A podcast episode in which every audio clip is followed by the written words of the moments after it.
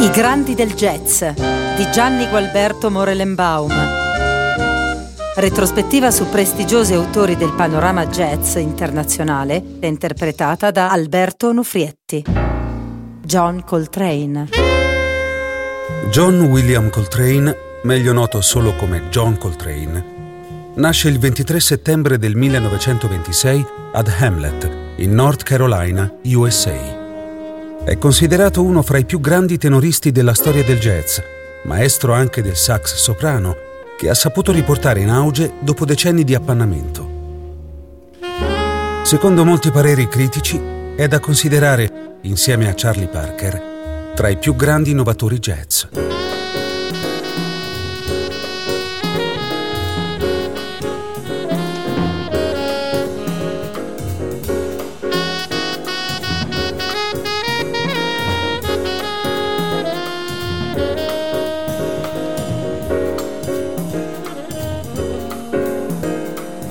I miei nonni erano tutti e due pastori metodisti.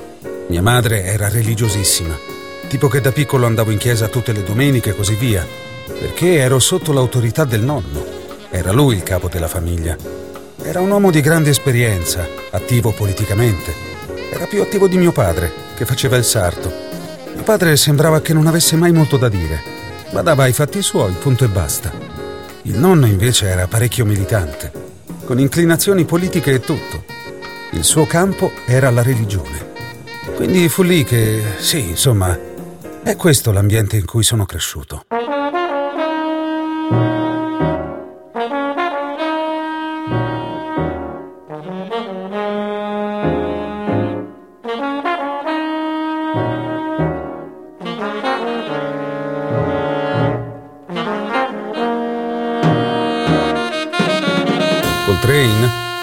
Suonava in continuazione io suonavo solo durante le prove perché mi interessavano anche altre cose. Lui invece passava tutto il tempo libero a suonare, perciò era più avanti. Aveva il ritmo, sapeva come ottenere un tono dolce. Il suo sax non strideva mai. Suonava con la naturalezza di chi lo fa da sempre. Scrivevo progressioni di accordi complesse ed esercizi speciali per le scale cromatiche e Coltrane era uno dei pochi che si ripresentava il giorno dopo con i compiti svolti e li suonava lì su due piedi. Non si fermava mai. Quando iniziò con me non era in grado di leggere niente.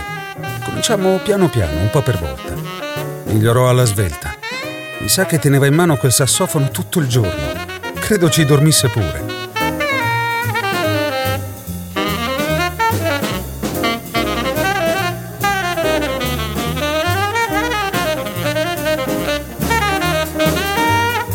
A New York vivevo in West End Avenue e Coltrane viveva sulla 103esima strada. Io mi svegliavo e passavo da casa sua, ma non lo vedevo quasi mai perché stava sempre a suonare. Potevo andarci pure all'alba. C'era una stanza che usava solo per quello e la moglie gli portava il pranzo e lo costringeva a smettere per cena. Naima cuciva e certe volte le tenevo compagnia. Insomma, quello suonava dalla mattina alla sera sette giorni su sette. Poi smetteva e si preparava per andare a lavorare in qualche locale. E ovviamente io ascoltavo tutto quello che suonava. La musica era la sua vita. Non gli interessavano le donne, come invece a me e altri musicisti. L'unica cosa che gli importava era suonare. Era semplicemente e soltanto la musica. E se ci fosse stata una donna lì in piedi, nuda davanti a lui, non l'avrebbe nemmeno vista. Questo fa capire quanto fosse concentrato quando suonava. Se non c'era la moglie a casa e suonavi il campanello, restavi fuori. Non smetteva mica di esercitarsi per venirti ad aprire.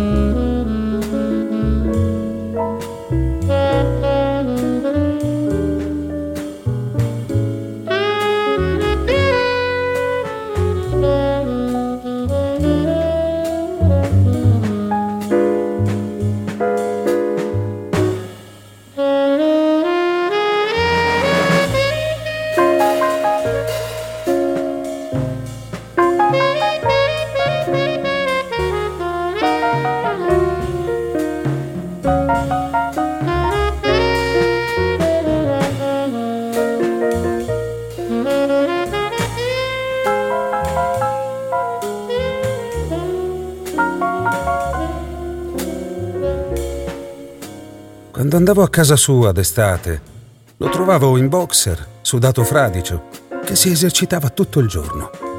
Qualsiasi cosa Coltrane prendesse, ci lavorava finché non la faceva sua. Era questa la sua caratteristica.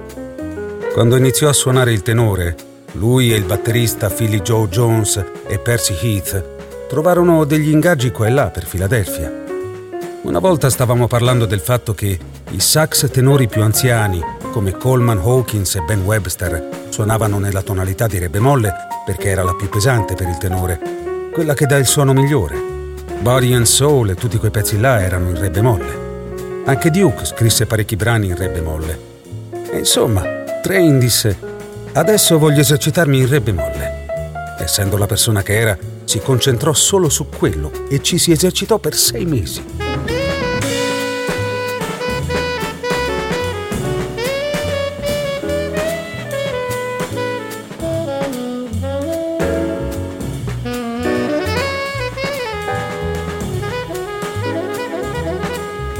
Quando più avanti, con Miles Davis, suonò una solo in re bemolle, in two bass hit, nessuno aveva mai suonato così a lungo in re bemolle in un blues nella storia del sassofono.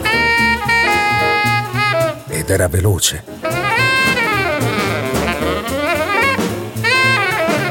Se c'era una cosa che non conosceva e che voleva imparare, Coltrane riusciva a isolarsi da tutto e focalizzarsi solo su quella.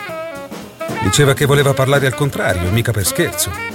Era, come dire, questa cosa di parlare al contrario era per arrivare ad altro, per spezzare i modelli prestabiliti, immagino.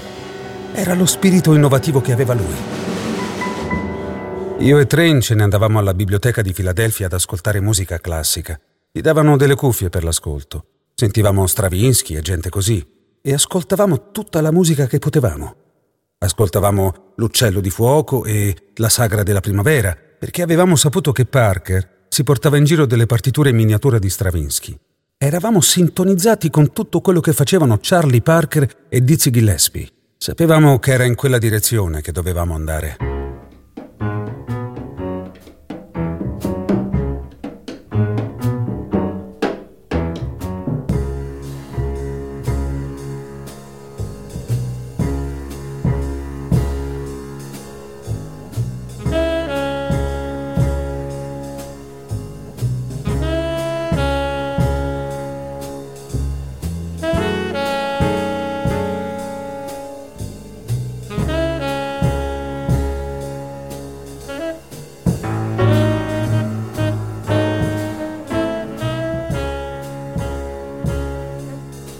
Io comincio a metà di una frase e poi mi muovo in ambedue le direzioni contemporaneamente.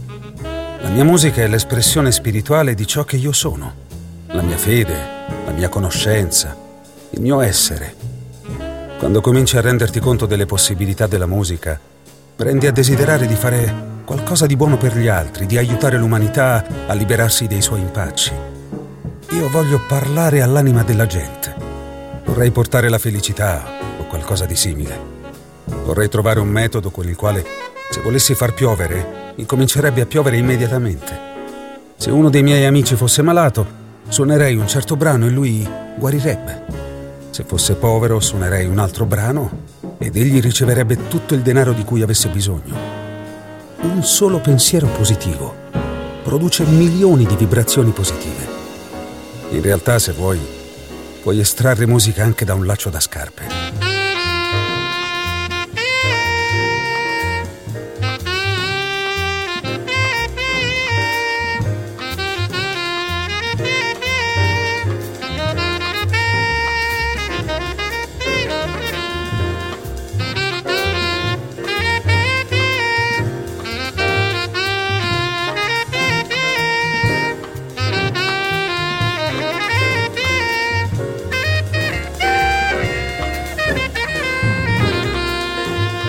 Parker glielo disse a Coltrane.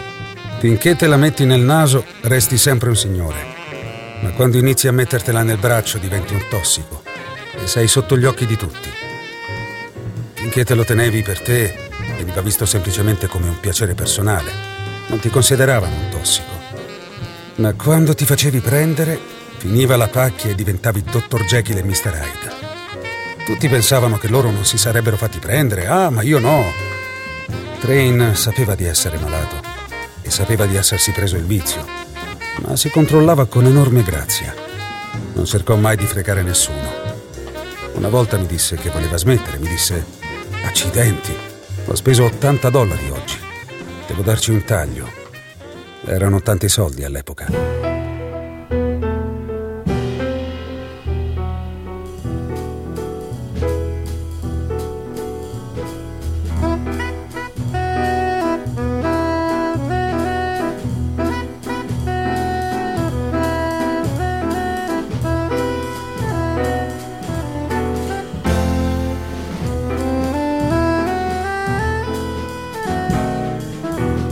Smise di drogarsi all'inizio dell'ingaggio dandoci un taglio netto, ma arrivava al lavoro ogni sera anche se si sentiva male. Ovviamente beveva un bel po' e cercava di resistere. La sera dopo, quando arrivò, era in condizioni pietose. Aveva ancora gli stessi vestiti, la stessa camicia, tutta sgualcita e sporca, la stessa cravatta. Si presentò al lavoro così per 4 o 5 sere di seguito. Poi si fece una doccia e si mise dei vestiti nuovi. Si sentiva meglio e da quel momento in poi suonò in modo davvero meraviglioso.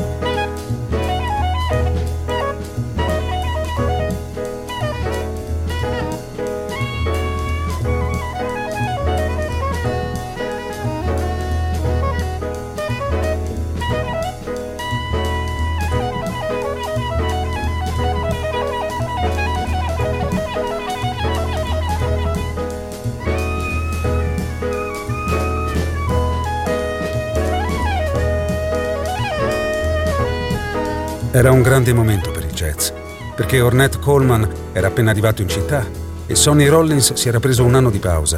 E così venivano tutti al club ad ascoltare John Coltrane e a chiacchierare fra un set e l'altro. C'era semplicemente una straordinaria confluenza di musicisti, un sacco di energia, un sacco di idee che passavano da uno all'altro. Era un periodo davvero speciale, come non ne ho più visti. Non ho mai conosciuto nessun altro che fosse dedito al 100% alla musica come John. All'epoca molti di quelli che stimavo avevano problemi di droga, ma lui no. Era pulito come un bambino. Certo, aveva avuto i suoi problemi in passato, ma in quel momento era pulitissimo. Ed era tutto musica, musica, musica, musica. Perché aveva smesso con la droga, ma aveva una personalità tendente alla dipendenza. Così la sua droga divennero le caramelle Mu. Mi comprava scatole intere e se le infilava in bocca una dopo l'altra. E invece che di acqua di colonia, odorava di caramello.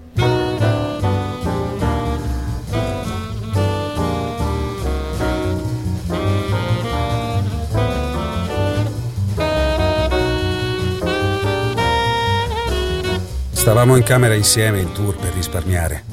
Era molto riservato. Era una bellissima persona. Non parlava mai molto se non eri tu a coinvolgerlo in un discorso. Sembrava sempre completamente in un'altra dimensione. Non faceva che pensare alla musica tutto il tempo. Non voleva nemmeno andare a visitare le città dove facevamo tappa. Solo una volta riuscì a portarmelo al museo. Però non era uno strambo, per carità. È solo che era molto profondo. Già solo stargli vicino era emozionante, anche senza parlare. Non parlava molto. Non parlava mai tanto per non ti chiedeva, ehi bello, come sta tua moglie, come sta tua nonna? Non parlava del tempo. Ma quando capitava un argomento sul quale era ferrato o che gli interessava, si metteva a fare domande allora parlava e come. Roba seria, roba costruttiva, cose illuminanti.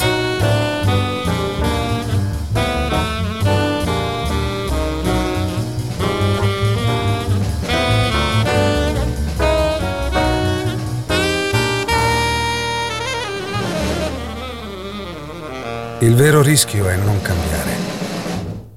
Io devo sentire che sto inseguendo qualcosa. Se ci faccio anche i soldi, bene, ma è la smania di cercare che voglio. È quello spasimo. Ecco cosa voglio. Il motivo per il quale creo tanti suoni, suono tante note e talvolta sembro arrabbiato, è perché cerco di essere tante cose allo stesso tempo. E non tutte mi vengono ancora come vorrei. Vi sono tante cose che sto sperimentando per giungere alla conclusione essenziale. Accidenti alle regole, è il sentimento che conta. Bisogna investire tutto in quello che si fa e in cui si crede. Essere seri può essere divertente. Tutto quello che un musicista può fare è avvicinarsi alle fonti della natura e avvertire che finalmente ha raggiunto la comunione con le leggi naturali. Non c'è mai una fine. Vi sono sempre nuovi suoni da immaginare, nuovi sentimenti da evocare. Vi è sempre il bisogno di purificare questi suoni e questi sentimenti, in modo da verificare in piena purezza ciò che abbiamo scoperto. Così da poter vedere meglio ciò che siamo. In questo modo possiamo dare a chi ascolta l'essenza, il meglio di ciò che siamo. Ma per farlo, ad ogni passo che facciamo dobbiamo continuare a pulire lo specchio.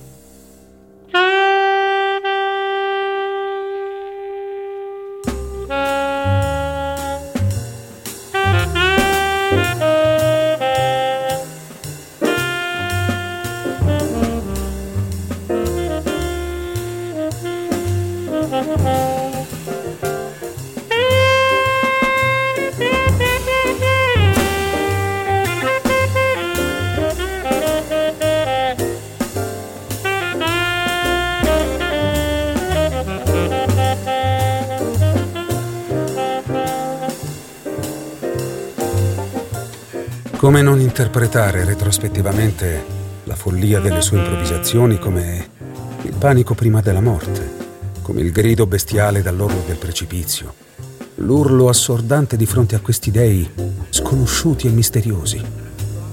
Train sapeva di essere condannato dal tumore al fegato, non aveva mai detto niente. Da A Love Supreme in poi il suo comportamento era cambiato. Si percepiva un'ansia ancora maggiore era diventata più nascosta, ma al tempo stesso si notava di più. Ti arrivava addosso.